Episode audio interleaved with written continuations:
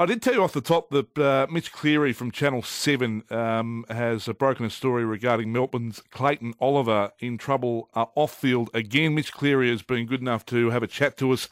Uh, Mitch, um, what do you know? What's what's uh, what's happened with Clayton Oliver? Good evening, Matty. Yeah, he's uh, going to face the Melbourne Magistrates Court in early January. Uh, he was caught driving on a suspended licence, and that licence had been suspended on medical grounds after his seizure and his much publicised seizure landed him in hospital in October.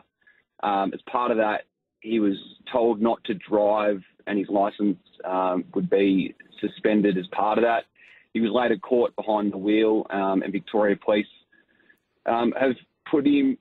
Well, uh, sorry, I'm just about to have an incident of my own on the road as a car. Be uh, careful, Mitch. Drives drives up beside me. Uh, and uh, yeah, Melbourne's provided a statement to, to Seven News today uh, confirming that that um, the club were told by Clayton as, as, soon as this happened. So it's not as if he's been hiding it from the club. He informed the club as soon as it occurred, and uh, he's going before court to uh, have it heard there.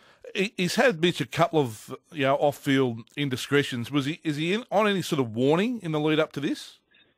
Uh, in, in terms of the club, they did sit him down, and I guess reading the Riot Act in the off season, um, he, he, had to sit before the club leaders and, and some you know people in the, the high end of the hierarchy at the club. So I guess he's well aware of, of what's before him, uh, and that was all around you know that time um, in the off season when he was dealing with a hamstring injury. Then he found um, you know himself in hospital. Um, and there was that much publicised trade speculation. So it's all in around that time when Clayton's been dealing with a few things. The club has been open, saying he's been um, battling a few things um, away from the club, but they're wrapping their arms around him. And he's vowed to increase his professionalism and, and what it takes to be an AFL footballer. So, in terms of a final warning, um, I wouldn't say uh, he was on any sort of you know last warning if, if, something like this occurred that he'd be shown the door. But um, he's well aware of, of, what it takes to be an AFL footballer and um, you know everything that comes with that, especially in the off season after you know having to sit before the club leaders and explain himself. Good on you, Mitch. Thanks for taking our call, mate. Thanks, Matt. Mitch Cleary from Channel Seven.